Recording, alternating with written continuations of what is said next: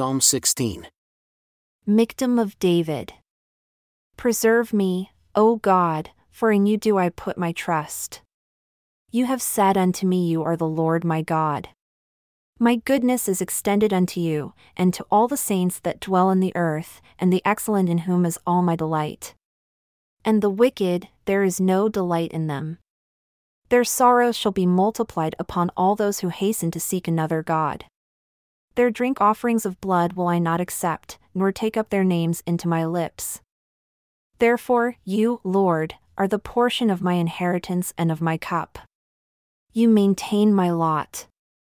The lines are fallen unto me in pleasant places. Yea, I have a goodly heritage. I will bless the Lord, who has given me counsel. My reins also instruct me in the night seasons. I have set the Lord always before me. Because he is at my right hand, I shall not be moved.